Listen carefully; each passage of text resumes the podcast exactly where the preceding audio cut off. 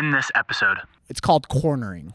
And if you're a coach, you know exactly what I'm talking about because it's a universal term, and coaches do talk about this quite often. I'm trying to sit here and also say that the coach is always in the right.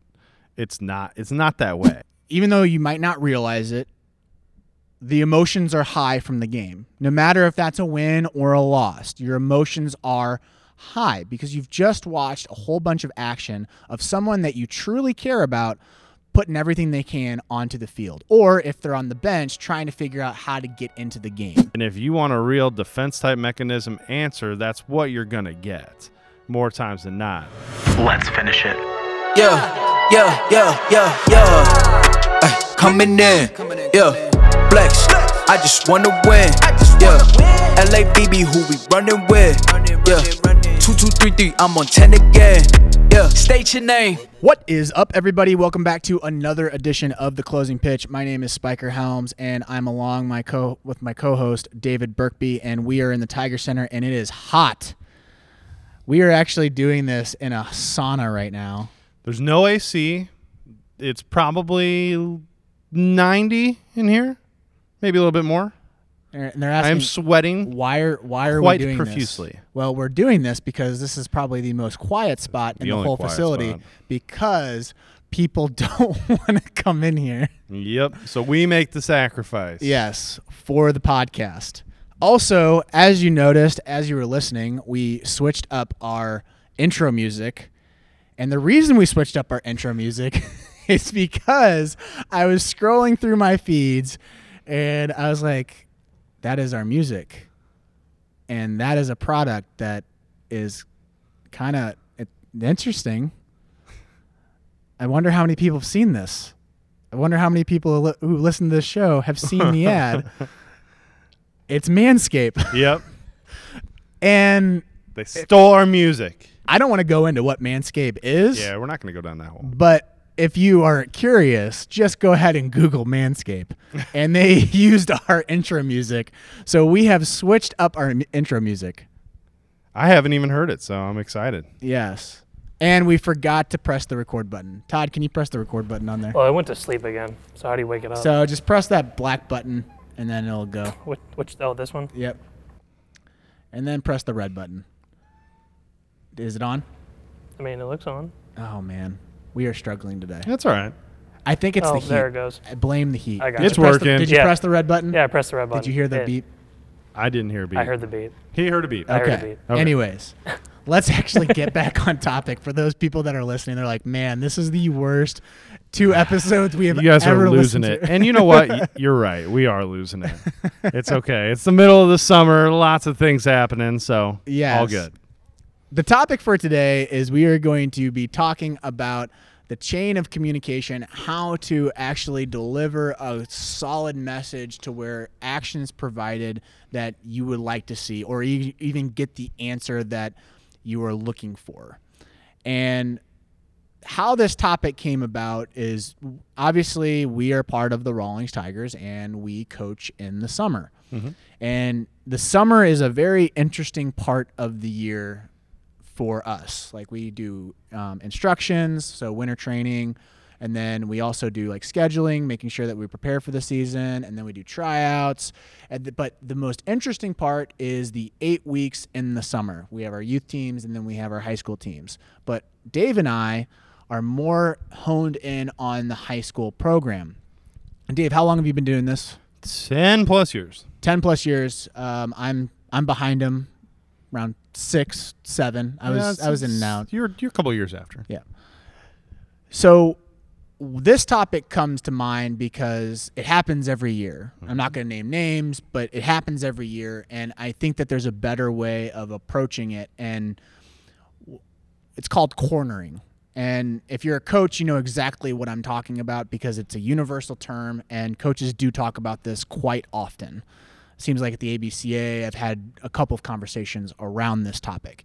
And if you don't know what cornering is, cornering is very simple. So, game is over, you've just finished, you either won or you lost. You just gave the closing speech and you're walking to your car and then a parent is there waiting for you near your car or Or even a player. or even a player Yeah. catching you as you're walking towards the car. And some people are probably like, "Oh, that's not a big deal. Like, what? He's just going to talk to him." But then there's there's a point to where coaches, I'm done coaching. I'm moving on to the next game. I'm thinking about the next game, um, and going towards the future. But then we're talking about what's going to happen, and when a parent comes up, that's probably not the best time to talk to a coach. You never see in the college game after a game a parent goes up to the coach and says, "Hey, coach, can I talk to you for 1 minute?" Because the reason that it doesn't happen is because the college coach is just literally going to look you up and down and say, "No, I'm not going to talk to you because this is my team." Now, high school is a little bit different because you're you're transitioning from the youth to the high school game, and there's still some of that youth type of conversations that are happening. Well, and even even different, it's you know I think we're always in a in a middle ground because you know with our business they pay to play. Mm-hmm. They they pay to be a part of the program, and like even like high school affiliated baseball with their local high schools, they don't pay. I mean, even if I mean I guess if it's a private high school, but same deal. You pay for the education. You don't pay for the sports. And the reason that you don't want to corner is is twofold. One, you even though you might not realize it, the emotions are high from the game. Mm-hmm. No matter if that's a win or a loss, your emotions are high because you've just watched a whole bunch of action of someone that you truly care about putting everything they can onto the field. Or if they're on the bench, trying to figure out how to get into the game. So your emotions are high, the players' emotions are high. So in our organization, what we do, what we try to do is have a 24 hour notice. So 24 hours, then you're able to talk because then you can think more objectively. You're not an emotional state. And this goes into the co- uh, conversation that I've had with Dave, um, and we're thinking about making this a topic, but um, I heard this on Andy Frisella's podcast, which I've thought about, but it was said so eloquently by one of their hosts, which is his name's DJ. And there are two types of people you have eaters, and then you have ETAs. Eaters are emotional, action, and then they think. ETAs are emotion, thinking, and action. Out of those two, which one do you think is more productive in getting things done and moving the ball forward? I would say ETAs. Yes. Eaters, what they do is they're emotional. They have an actional response, whether they corner a coach, and then they think about it and like, man, I really sounded. I didn't sound really Probably good. shouldn't there. have said that. I Have shouldn't have said that. And and coaches feel the same way because then we're put into that position of being an eater as well. And I think that's why coaches don't like it because they're emotional about the game. Now they've just been cornered. So action is about to take place on both both parties. And then they're both going to go home at the same time and be like, "Man, I can't believe I said that to him or her." Yeah. No, and I, I've had it happen to me. You've had it happen to you. Mm-hmm. I think every coach can resonate with that. And I try to talk to my parents throughout the years and say that I, I'm so open to communication. I almost want over communication Mm-hmm. because then it allows me to understand the perspective of where you're coming from. You can have the perspective of where I'm coming from. I think that's a beautiful thing, and I'd much rather have over communication than under communication. But what I what I think that sometimes we lose perspective on is that that parent sitting in the stands only focused on their Jimmy, their person, 100% of the time. That's it. And so anything that happens throughout that game, good, bad, otherwise, that's all they're focused on. And that's where their sole focus is. And listen, that's a good parent, right? You're you're there supporting your kid, uh, you're you're helping them out, etc. But as a coach, we're focused on all the Jimmies at all times. And for me and you in particular, we're not just focused on one team, we're focused on all the Jimmies across all the teams. Yes. We have a lot of Jimmys. We have a lot of Jimmies. And that's fine too, but let's just make sure that whenever we're coming from whether it's a coach approaching a parent or a parent approaching a coach on a topic, I think it's really important to have that understanding of where they're coming from and making sure that at least if there should be some respect there both sides. You get what I'm saying?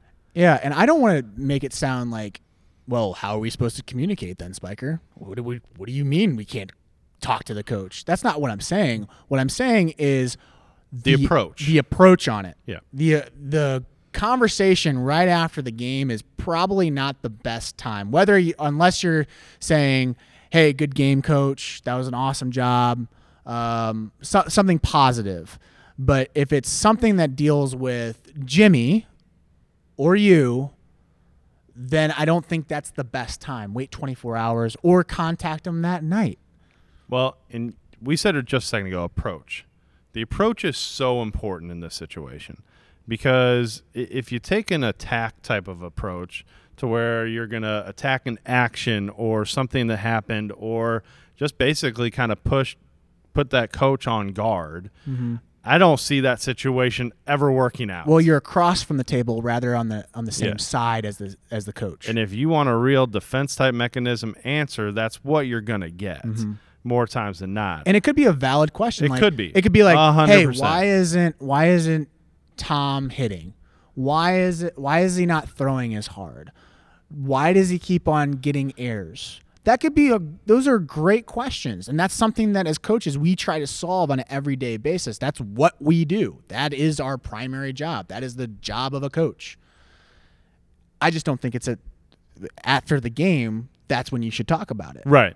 write it down in a notebook if you think you're going to forget about it write it down in your notebook or in a in your notes of your phone and then sit on it for a little bit and then maybe write that email or maybe give that phone call or say hey i really would love to have a meeting with you for Yeah. for 5 minutes. Don't say 30 minutes. Say 5 minutes. 5 minutes at max and honor that 5 minutes and see where the conversation goes. And I think again that's that's an approach, right? Mm-hmm. That if they take that approach of being, you know, respectful of other people's time, being respectful of the situation at hand, and really going at it, you know, just, just hey, I really would like to talk to you about this. Um, I'd like to get your side on it. I'd like to give you my side, and and just really have a good conversation about it. I think you're going to see more times than not coaches be like, absolutely that's great. Uh, let's do it. Let's get this thing set up. Let's talk. And if you can have a great talk, I think both sides at the end of the day will end up walking away feeling good about it. But if you don't, and you approach them like saying you did this, you did that, basically attacking it, that is not going to go anywhere. And then think about the, and I'm just going to go ahead and give a little bit of insight to some parents who are listening to this, okay, as to how a coach perceives that and how a coach takes that, right, wrong, or otherwise. And I'll never take this out on the kid. I'll never take it out on a kid. But my thoughts going forward are going to be skewed a little. And that's again good, but bad, that's or a, otherwise. that's, that's a human that's And- a and- human but but I'll say it again. Like he- here's here's an example. Okay, we deal with high school athletes, like I've talked about. Okay, when a college coach asks me about high school, uh, like an athlete, and they don't ask me about how he plays, they trust their eyes. They they know what they're looking at. What do they ask me on? His background, his character, his family, etc. If there's a long list of history behind that, I have to divulge that. Well, the uni- the universal question is like, what do I need to know? Yeah. That's the that is the universal question Guys- from college coaches. What do I need to know? But truth be told, I'm not trying to ruin anyone here. No, no. But I have to be honest because not only is my credibility on the line every time I answer something like that, but the Tiger program's credibility is on the line. well, a lot of people don't think about that. Like, oh, I want to go play D one. Well, yeah, are you a D one player? Is is your is your metrics there? And then also, how you approach the game? Are you a D one player? And if you're not, why would I want to send you there? Because that that affects our reputation. Again, I want you there. Right. Trust me. If I if I could have every single player in our program because that's the desirable result. It could be D three if someone was highly desirable of D three. D one is out of the question. Just say the highly desirable spot. I would want to get every single player in that spot. That would be a successful program. That makes us super successful. That means that more Right. people are going to come to our program. So when you think about your approach, think about it on a professional level. Would you do the same thing in your own work environment? Probably not. I would well, assu- well, I would why not? Well, let's just let's just dive, dive into it. Why wouldn't you? Well, I know the answer. Why wouldn't you, Spiker? well, job loss. You'd be fearful of losing your Yeah. job because there's consequences, right? but then it's go back to Well, I pay this amount. That's right. So. I have a voice, which is totally, you are totally right. You have a voice. But again, you're paying for our service. You're paying for us to give you the best result that we possibly can. And again, we want over communication, obviously. But again, the approach is not correct. right. And so I would I would say take that job context, put it into what we're talking about today. It's the same thing because there are consequences. It's not like we're some ruthless dictator sitting up here saying, "If you come and corner me one time, your kid's Well, think- gone forever." But I think that's like this. That's the old adage of sports. Like that's the fi- figure. Like a, I can't mess up on in front of this coach because he's gonna hate me and I'm not, he's never gonna play me ever again. right. And I don't. Is there a coach out there like that anymore? Uh, there might be. I don't know. I haven't ran into him in a while, but I mean, but you keep doing that over and over.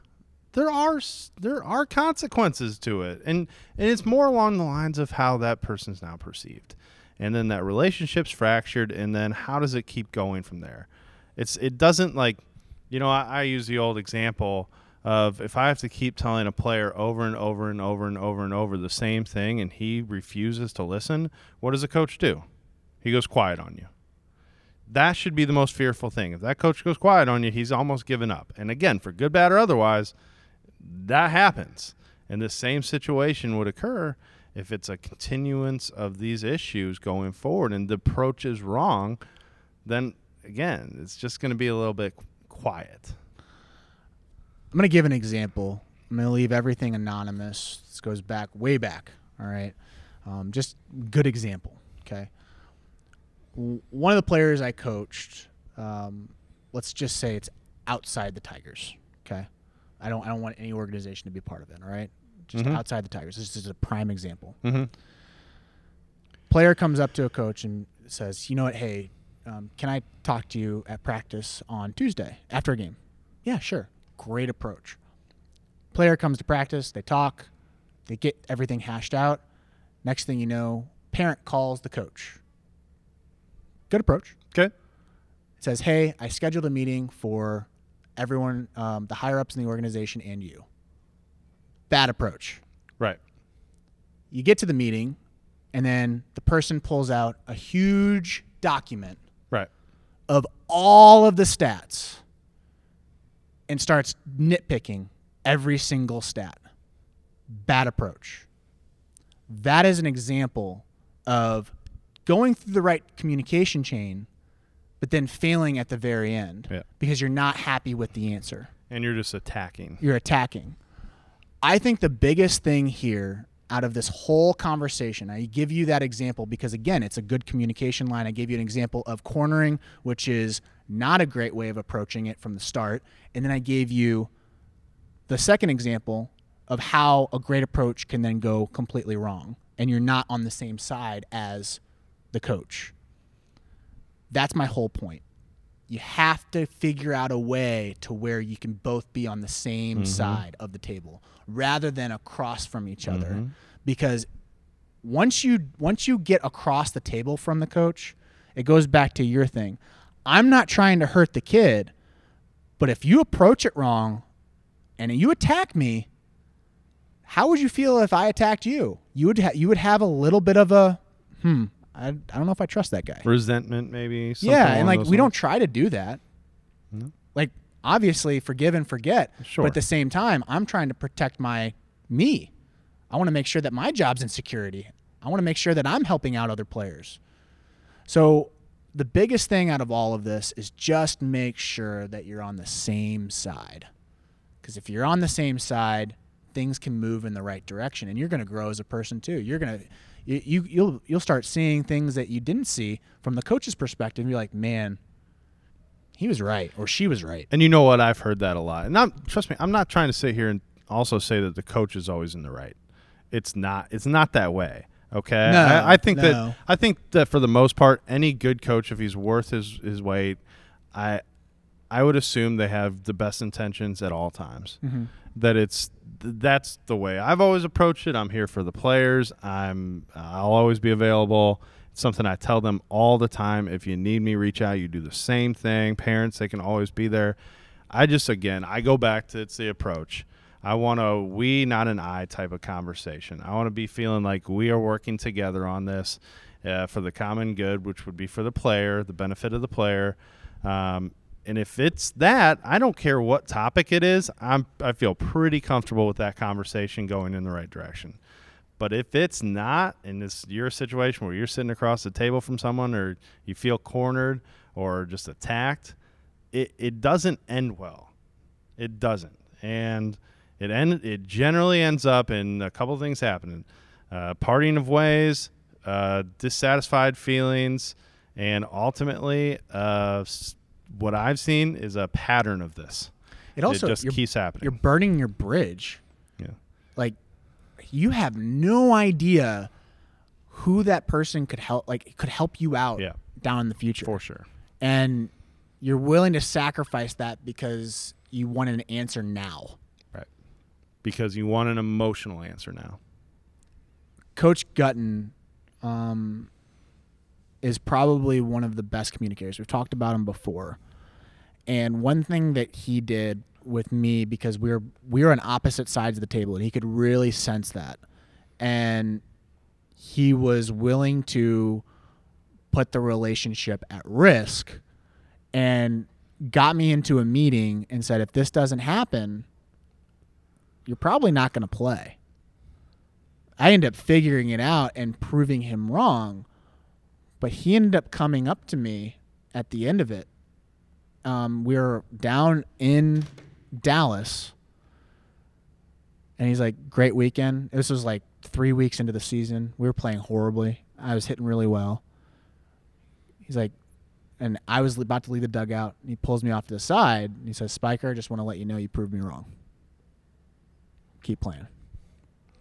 Well, and Coach Gutton, or G as he's generally referred to, I think he would handle every situation the exact same, whether he has a screaming person in his face or someone having a great conversation with him. He's very even keeled with that, but I, Mm-hmm. I think he always has that approach where he wants to understand your side of it too. Yep. I- So. uh, be on the same side of the table. He's a great That's the- communicator. that is the big thing. Intern Todd, you've been quiet. I got nothing.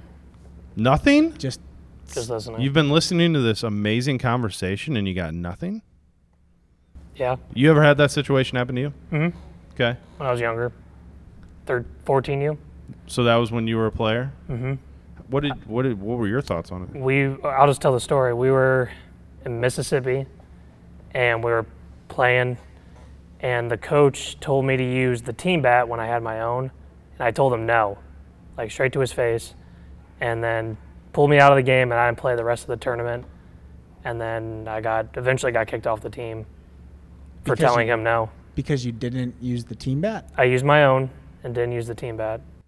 Hmm. What was the reasoning behind he wanted you to use the team bat? I don't know. I don't remember Were you what. guys He, sponsored or something? no, no. we Probably that one bat that every kid seemed it to was like the hit new, a little uh, better. uh, Ruchi Cat Seven. Yeah. I think just came out, and I guess I did better with that bat compared to my own. And he told me to use that, and I said no, and he didn't like that. What type of communication lines were open after that, or was it just like a shut door situation? It was shut door situation. now that's a that's not a good situation. Yeah. That's not a. I don't know. I think that that one kind of just seems like a ticking time bomb. That was going to happen at some point, whether it was the bat or it was, you know, something that happened that was probably going to go bad. Actually, I did that in college too. I didn't get kicked off, but I. So we were going to Florida, and he goes, Todd, you'll start one of the last few games. It's fine. So we played uh, who just won the national title, Nova Southeastern. Okay. We were playing them. I threw. I did horrible. The kid, another kid, did well. So comes to game time when I'm supposed to start for a game. That other kid starts, gets shelled, and then I, I didn't come in that game. So 24 hours later, I said, "Hey, can I have a meeting with you 9 a.m. before our game?" He said, "Sure." And then you know I did a little cornering. He did a little cornering to me, and everything worked out eventually. But But again, you approached it differently though. You said, can Well, I, it can I was- have can I have the conversation before it went approach was fine until I got into the meeting where it was instead of like you guys been saying we we or I I it was I I and then he turned it to we we and then it became we we after Gotcha. that So then you ended up having to turn around my approach Gotcha. I don't, That's cool. Uh, yeah, I actually, I, I actually think that's a really good story. I mean, I think a lot of about it- people. I, well, I think I a mean, that's a good people- approach. yeah. Good at, I mean, obviously going into his eye, and then him switching it around. I mean, that's a that's a pretty good. Honestly, that's a really So the good. chain of communication was good. The process to it was good, and then the approach change was good. Yeah, And then ultimately, both parties ended up kind of feeling a little out. better about it. Which, if yeah, if that's the case in all of these situations, we're we're Well, everything is have some good nego- as a negotiation. It really is. I mean, you're trying. The whole point of the negotiation is trying to get them on the same side. That's it. Hundred percent. If you're if you're literally across from one another and it's all emotional, that is a train wreck uh, happening. that is going to be a blow up. Great for reality TV. Very good for reality Not TV. good we for- want emotion on reality Not TV. good for national championship teams. exactly. Uh, all right, guys. Uh, closing pitch from you, Dave. Um, Sybil, I'll just piggyback off of what you just said. I think, you know, if you can kind of check your emotions a little bit and try to really have an understanding of where both sides are coming from, I don't really care what the topic is at that point. I think it's all very, as long as the, the chain of communication's right, the process right, and then ultimately you can approach it in a, in a very respectful manner. I don't care what topic it is. I think we can always have a great discussion on it, and I think ultimately you'll end up moving away from it uh, in a positive manner. I just want to say I love you guys. Um, thank you for listening to this podcast. Um, again, I've said my closing pitch multiple times um, throughout this episode. It's just make sure you're on the same side as the other person, no matter if that's a coach, a boss, a teacher, a fellow friend, where um, you have a disagreement. That's why I think a lot of conversations they go south, whether you get into, into touchy topics like um, religion or politics or how the economy's doing. You, uh, I'll do one more example. So, Shondi's parents are Indian. Mm-hmm. Uh, Shondi's Indian. Mm-hmm. Their belief system is totally different. Mm-hmm. Shondi was supposed to be um, wed by her parents, Okay. so it's one of those systems, and she literally would have no say in it, to an extent. Mm-hmm. So, and I'm white. If no one knows, I am a white man, Okay. and I go in. Literally, the first conversation I had with Shondi, first date, which was I'll tell that story later, but first date, she says, This is probably not going to work out. Literally said, This is not going to work out. I'm like, What do you mean? How are you still around? I would have been like, okay, check please. and I was like, me being who I am, I'm like, oh, yeah, okay, whatever. And then I started realizing, like, like she's like, my dad will not like you, just won't. And what happened was, it took about three, four months for Shandi to really kind of ease her parents into it, for me to come over for dinner. And that was probably the most nervous thing I. I have ever done. bet. Going into a household, I've never been in a household where it's totally different. sure. Like just customs, belief systems. There's a God room. I don't have a God room at my house. You have to take your shoes off all the time. Got to wash your hands all the time. Like totally cleanse. So I go into this house and I see the God room. Like, oh, it's the God room. And then I go right, and then there's the kitchen, and then her dad. It's like literally off of like The Sopranos or something. He's just sitting there waiting for me, Tony's sitting there. just sitting there. the, the the boss. And this little Indian man, I, I love him to death, just sitting there, and I'm like, oh my god, this is this is gonna be tough. The room was so thick. If you ever have you ever been in a room Yeah. where it's like super thick, you're like, wow, this is very uncomfortable. yes. There's there's a lot of tension in this thing. Uh huh. her mom was quiet, trying to be like, and when she is nervous, she talks a lot sometimes, and she'll smile a lot and laugh a lot. and so she's doing her thing, cooking up the dinner, and I'm like, and this is a dinner that I have probably never tasted in my entire life.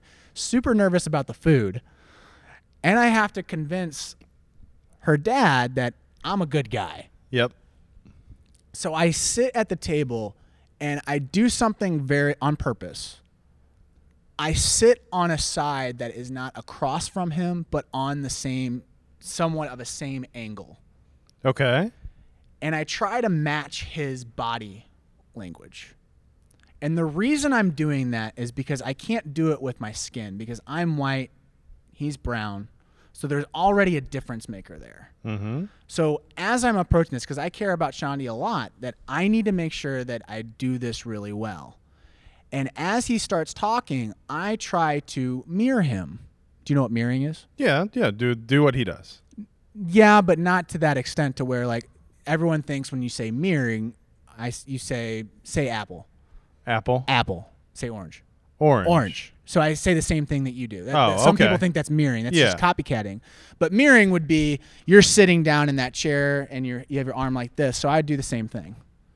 We naturally do this as human beings. This Just is don't know it, yeah. Yeah, this, we just don't know it. And when you start getting in rhythm with someone, that, that vibration, that's how you break that thickness. So I'm gonna match you and just literally sit similarly, not the same, similarly to you. And now we're on the same page. And then after that, that's that's not the best part about it, is that you have to figure out questions that he's interested in too. Oh, for sure. And I think that goes really well into this conversation, which is you have to get on the same side of the table physically, um, your your body language, and even having a more of an interest in that other person. Yep. Because then that's when you get things solved. Because then once I get once I get interested in you, because I'm genuinely interested in You'll you. open up, and then all of a sudden, Now he wants to figure out yeah, my life and figure out what do I like? What's my politics? What's my religion? What's my thoughts? Then you have then we we disagree a lot of times. But the thing is we don't get so emotional because he understands where I'm coming from and I mm-hmm. understand where he's coming from. And I think with the cornering aspect of parents and players and coaches, just that whole dynamic, we're we're not mirroring. We're not trying to figure out how can I how what's what's his life like? What is he dealing with? How many conversations does he have during a day? And the same thing with a coach. What is what is her life like? What is his life like? Maybe he's having a hard time in his job. Maybe he's trying to figure out how to put more food on the table for his family. He just wants to get his kids into a really good college. I think it goes both ways. That's my closing pitch. that was a great transition. That's uh, I've had some F. That was a, that was an A. I've had some. F transitions, and then I. So you're giving me an A on this. So many times in this convers in our conversations on this podcast, I've been like, "Where is he going with this?" like, I don't know if you feel like that, Todd, but I see it, and I'm like, I want to see how he puts A and B together. But that was well done, my friend. Well Todd, done. what's your uh, closing pitch? Um, both of you have reiterated this a bunch. Mutual understanding is definitely the biggest key to understanding both sides. Yep. When you understand both sides, you can understand where this person comes from, what they do, why they do it, and how they do it. Absolutely. Awesome. Bingo. guys, if you like this episode, please share this with a friend. We are all word of mouth. We are not paying for advertisement for this podcast. It's all word. Uh, if you are a repeat listener, please give us a review if you haven't. If you're a new listener to this podcast, welcome. This is a show about people, culture, and how to create a winning lifestyle. Press that subscribe button. And if you would like to submit your own closing pitch, we in the show notes, Anchor provides a little link in there, and you can actually record your own voice and send it to us. Thanks, guys. Appreciate it. We'll catch you in the next episode. See ya.